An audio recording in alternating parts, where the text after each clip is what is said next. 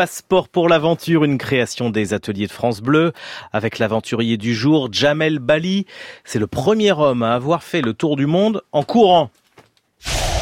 Il court, il court le Jamel Bali entre Paris et Shanghai en passant par l'Irak en pleine guerre, le Népal ou encore le Tibet. Des milliers de kilomètres parcourus à la fin des années 80. Jamel Bali a alors 24 ans. C'est un Parisien timide et curieux dont la vie bascule à la suite d'une invitation. Je décidais de partir à Shanghai en courant parce qu'un ami chinois m'avait invité chez lui pour une tasse de thé. Passeport pour l'aventure.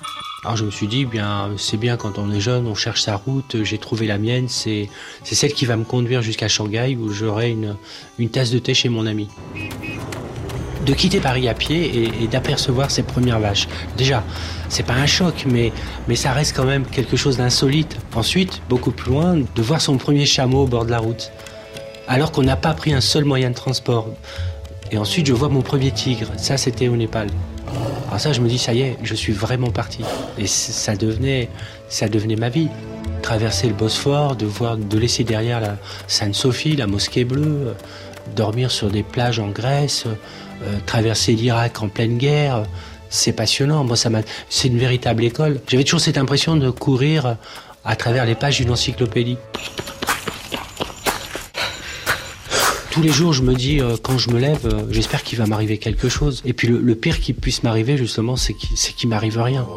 Et là, au Tibet, il m'arrivait plein de choses. C'était le dépaysement total. Déjà par le climat, il faisait moins 30, moins 40 degrés. La nuit, faisait très froid. Après, la journée, ça pouvait aller. Ça, ça oscillait entre moins 10 et, 8, 8 degrés environ.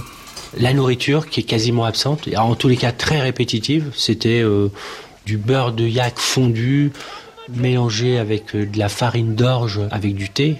Donc tout ça mélangé, c'était vraiment infâme. Il n'y avait pas d'eau, rien du tout. Au bout de trois semaines, sans prendre de douche, je me suis euh, découvert des odeurs qui étaient complètement ignorées par le passé. Le froid, la faim, la crasse. Au fond de moi-même, ça me plaisait. Sachant que je pouvais, je pouvais rompre avec cette solitude, je pouvais, je pouvais rompre n'importe quand avec euh, cette vie misérable que j'avais.